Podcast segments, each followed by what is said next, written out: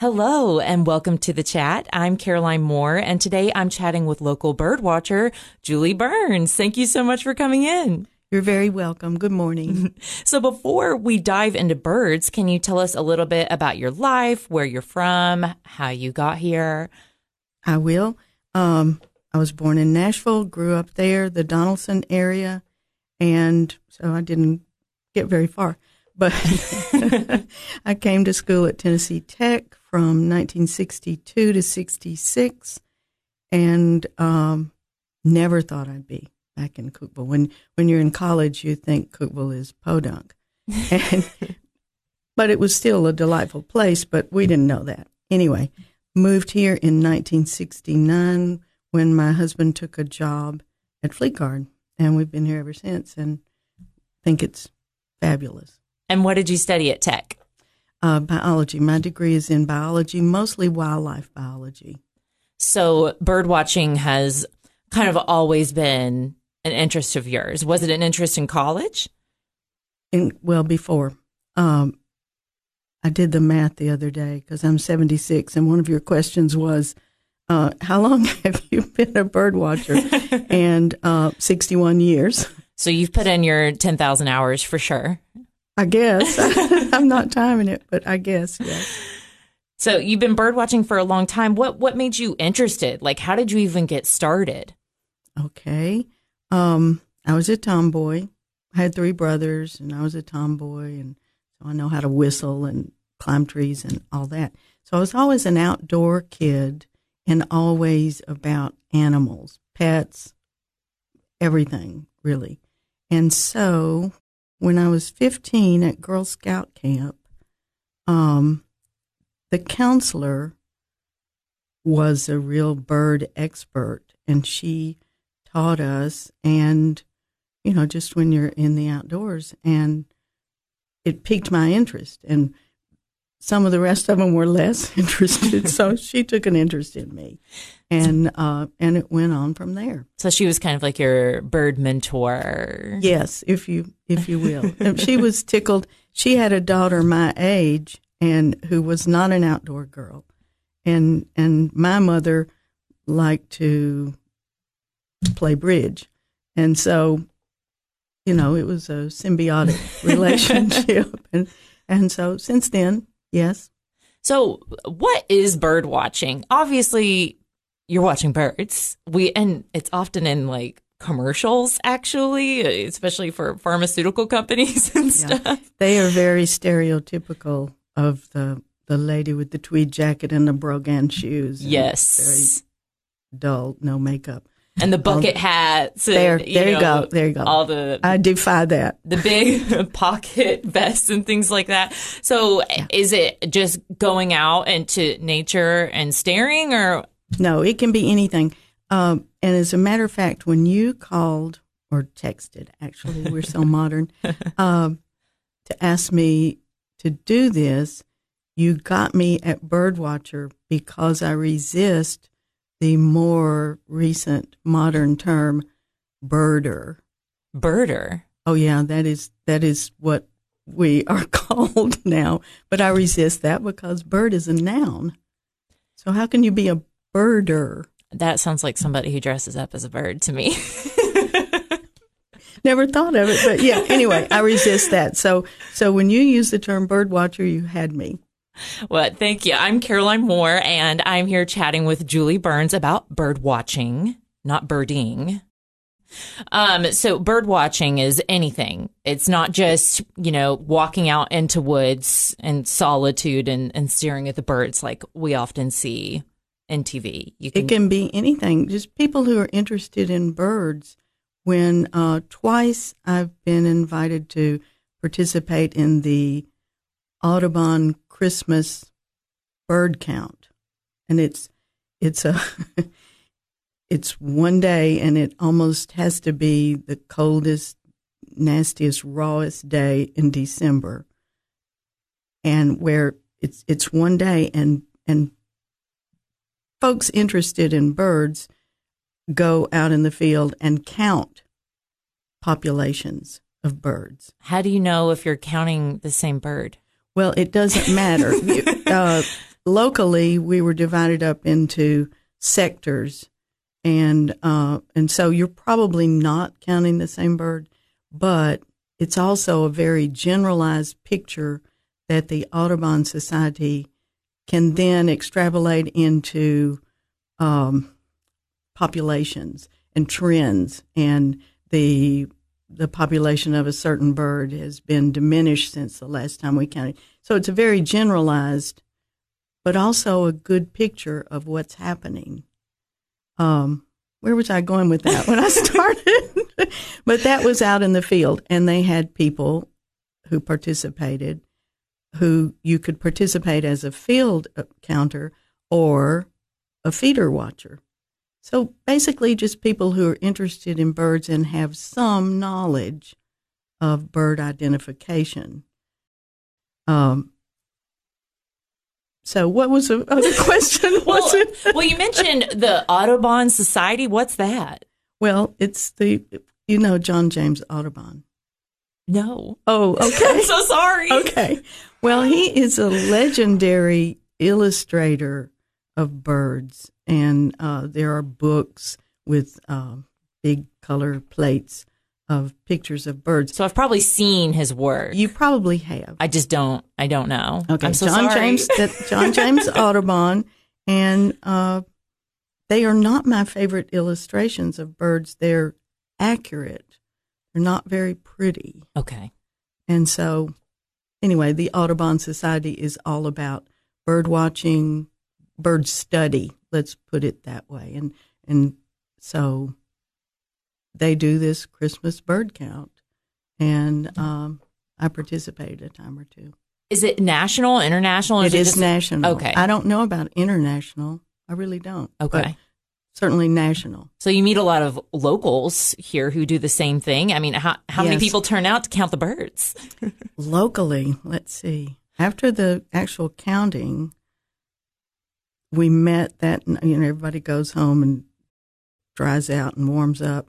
And then we met at a local restaurant for the compilation where the leader says, uh, Rufous sided towhee, and you raise your hand and say 17. And, and they So they call all count the and they- species. They, compile. That's it's the compilation. So oh, it's an event. it's an event. It's a Christmas party. sort of.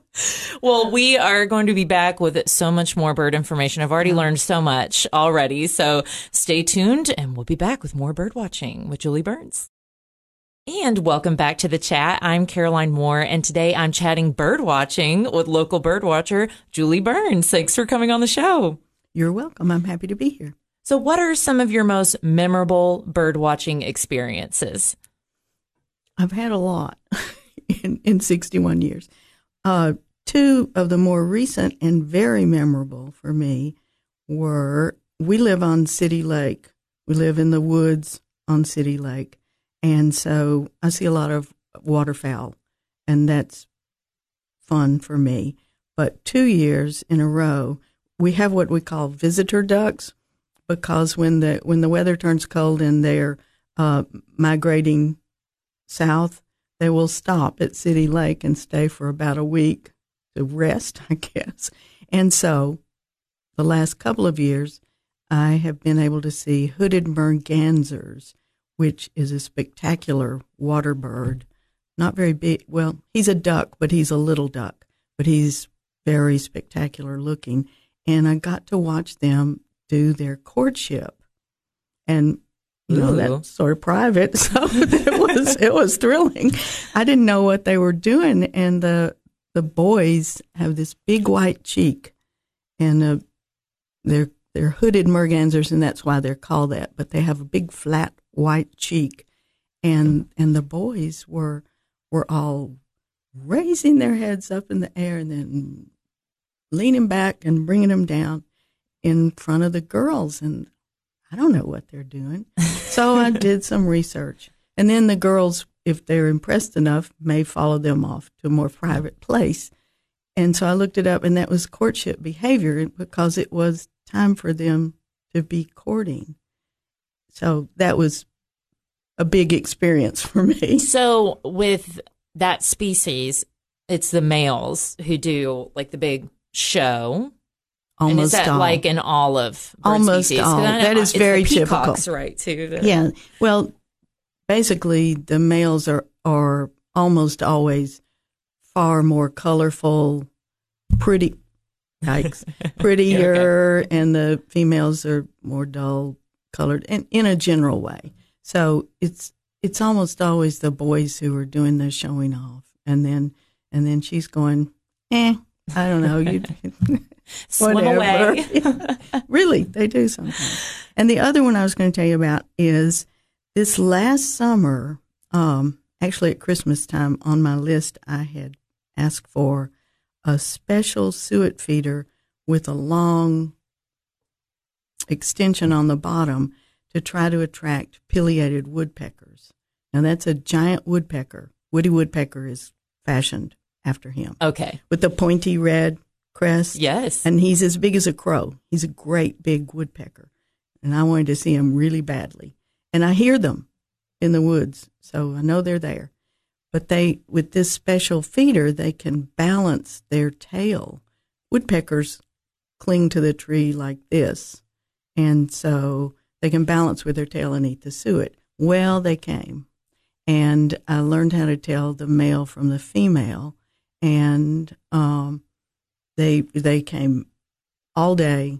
It's very exciting. And then they brought their babies. When the babies fledged, they were big. You know, they were almost as big as the mama and daddy. Big babies. But well, when they fledge, that means that Right, that's can when they learn now. to fly. They leave the nest, and so then they brought their babies. So that was very exciting. Very. I'm Caroline Moore, and today I'm chatting bird watching with local bird watcher Julie Burns. You mentioned that you have feeders and you're at the lake, so you have a pretty nice view of birds. But have you ever gone traveling to go watch birds? Do you go on trips? Travel is our hobby, but not necessarily to watch birds. But I'm aware of watching birds wherever I go. Um, Costa Rica was it is a birdwatcher's paradise. It just it was fabulous, and I had sort of expected that. We were fortunate enough to go on safari in uh, Tanzania, Africa. I knew I was going to see hippos and giraffes and lions and zebras and all those things, and we did, and it was fabulous because I'm interested in all animals.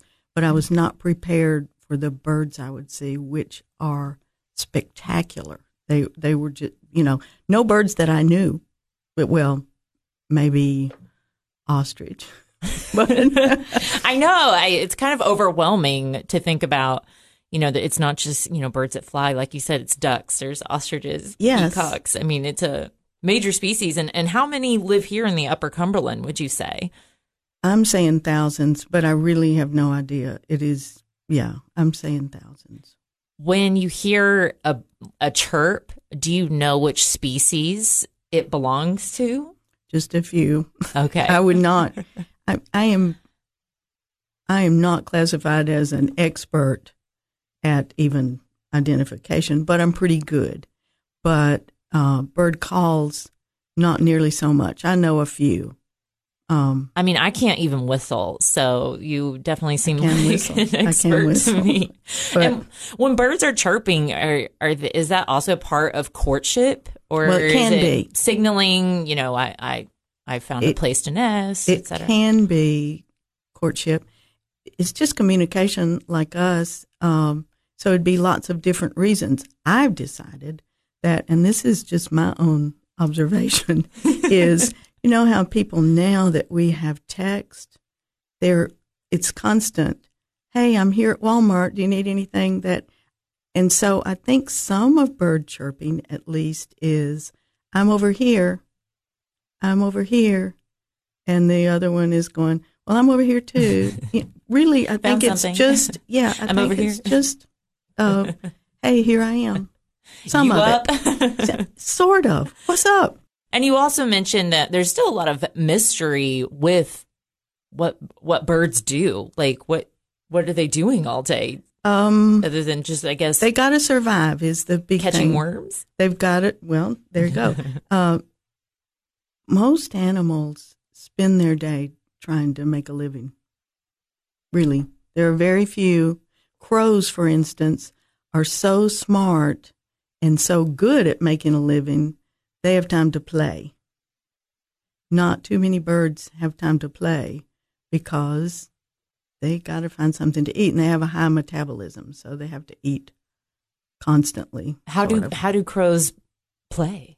Well, they pick up shiny objects and they hoard them. They take them back to their nest. Seen that? yeah, and um, mm-hmm. they aggravate people if they want to, just for fun. but it's part of being so smart at getting fed that they have time to play. They're highly efficient. There you go. Got it. I had no idea. All right, well, stay tuned. We're going to learn more about birds after the break. Welcome back to the chat. I'm Caroline Moore, and today I'm chatting with local bird watcher Julie Burns. Um, can you tell us a little bit about the seasons of migrations with birds? Um, what what is this season, you know, early spring like for birds? Early spring is uh, migrations happen because of the weather and available food. They got to go where there's something to eat. For hummingbirds, it's flowers. And so, uh, just this week, I learned I have had uh, goldfinches, American goldfinches. Most people have an idea. It's um, yellow and black bird, bright yellow. But in the wintertime, they are olive green. And as spring comes around, they are getting yellower and yellower till finally they are as yellow as a tennis ball with just black wings. All winter, I had a new bird feeder. It's all about me getting a new bird feeder that for a specific thing that had thistle seeds and inside of a cage so just the little birds can go. That was specifically for goldfinches. And I got goldfinches and sometimes I would have eight goldfinches inside the cage just chowing down. And little by little as the winter wore on, they were getting their yellow and they got yellower and yellower until they were bright yellow. And one day they left. And and I was mad. I was Yeah. like, now you're bright yellow and you're beautiful and you're gone. so I did a little research and here's the thing. In the bird book, it shows goldfinches live in Tennessee all year long. Mine left, but it's not the same individuals. Our goldfinches who were here I say our gold, my goldfinches, by gosh, have moved on farther no, north as it got warmer. And so there will be new goldfinches, there better be, um, coming to Tennessee from farther south. Okay, and when when they go further south, like how far are they going south? I don't know that Like, until conditions are they going to are- Florida or? I, you know, that would be. I must look that up. I don't know, but I'm waiting. I'm waiting. That feeder is empty right now. Hummingbirds, of course. Uh, I put my feeder up along about the first of April. Uh, they have not come yet. We haven't seen them either. That's we Mm-mm. Mm-hmm. have a hummingbird feeder as well. My dad loves it, so we, but we haven't seen any yet. In the past, sometimes if I didn't have it up, you know, just hadn't cooked the nectar yet or whatever, and they would like come to the window and like hover there looking in, like, what? Hello? Why is the feeder not I'm out hungry. here? Yeah, Hello, are y'all sort of. Anyway, I learned that this week about the migration. So It's a it's always a learning process for it you. is. That's kind of the fun i- part of it, well, right? Oh yes. You always see something new. Or Caroline, life is about the learning process, and when you stop doing that, wouldn't that be sad? you I mean, that's the point. It is- you never is stop for me. Same here. I'm Caroline Moore, and you're listening to the chat. Today, I'm chatting with local birdwatcher Julie Burns. Um, so when you go bird watching, do you go alone, or I know you're bird watching always, but are you the only one in your family that's Not anymore. interested? Have you sucked them into your hobby? they, well, they, my grandchildren are aware that it pleases me if they know a bird, Okay. and so and so they know some birds, but I wouldn't say they're fascinated in the same way I am. I seldom go out bird watching. It's mostly from my feeder. The few times that uh, a group of women friends, your mother's one, I don't know if she was in the group, but oh, oh, Julie, uh, take us out on a hike and teach us about birds. Okay, I'd love to. So I've got my binoculars and my bird book and all, and we go. Well, it became evident immediately that the woods had been evacuated because we make too much noise. If a bunch of women are hiking down a trail, they, they are just chatting the away. They are chatting away, and so I go, okay, yeah, this is not going to work. Yes. So, are you mentioned birds being uh, evacuated? Are there birds that are leaving the area as well? I mean, obviously they just left because y'all were being a little loud, but are, are birds being threatened here? Is there a concern? There is a concern. Uh, one of the last times I did the Christmas bird count, uh, it was noted that there were far fewer kestrels, my favorite bird, evident. You know, when they when they compile the list of populations and numbers, they have recently begun making a bit of a comeback, and I don't know why. People smarter than I and more knowledgeable may know that yet, but but that is that's one of the reasons for the bird count is to track what is happening with populations. My guess it, it would have to do with food, Like, right. You know, we know about um, well, we know about the butterflies and the the monarch butterflies and the milkweed that, or maybe we don't. I don't. But anyway, You saw my blank stare. Well, like, they're not birds, so we won't go there. But it has to do with food almost always. Okay. And is there a, a bird that you're dying to see? Like, are there, do you have a bucket list of species? I see you brought a book from Yeah, your this is college my days. college days. Uh, It's I'm very morbid. remember. There is a bird I'm dying to see, and it's gotten to be sort of a joke. The the scissortail flycatcher, and he doesn't even live in Tennessee. But the joke is a, a friend of mine who doesn't live here either. Uh, teases me about if, if our emails back and forth. You go, well, my pair of scissortail flycatchers are practically tame by now. They're eating out of my hand because she hadn't seen one either. Okay, but I would. He has a. He lives out west, and he's he has a tail like I don't know, eighteen inches long. It would be exciting Wow. to see him. Yes. And uh, is there anything that birds have taught you about yourself or have they, or how have they enhanced your life in, in any way? They continue to enhance my life because it it, fascinates me, and I, you know, if if you can get excited about a bird, life's pretty good. Yeah. I mean, you know, it's it's good. Uh, it does enhance my life. I'm interested in other things. I, in the last ten years, I've gotten really interested in trees. We live in the woods and probably have. Uh, I'm cataloging them now. Fifty species of trees on our land. So trees have are coming into the foreground for me. And they're related too. So There birds and trees. Well, nature. For me, it's always, always, always about nature. We're all connected way more than we think. Yes, we are. Well, thank you so much for coming in. I really appreciate it. Thank you for teaching me so much about birds today. You're You welcome. saw my blank stares a few times. You're you're welcome. I enjoyed it. So thank you so much. And um, I will see y'all next week. Thanks for tuning into the chat.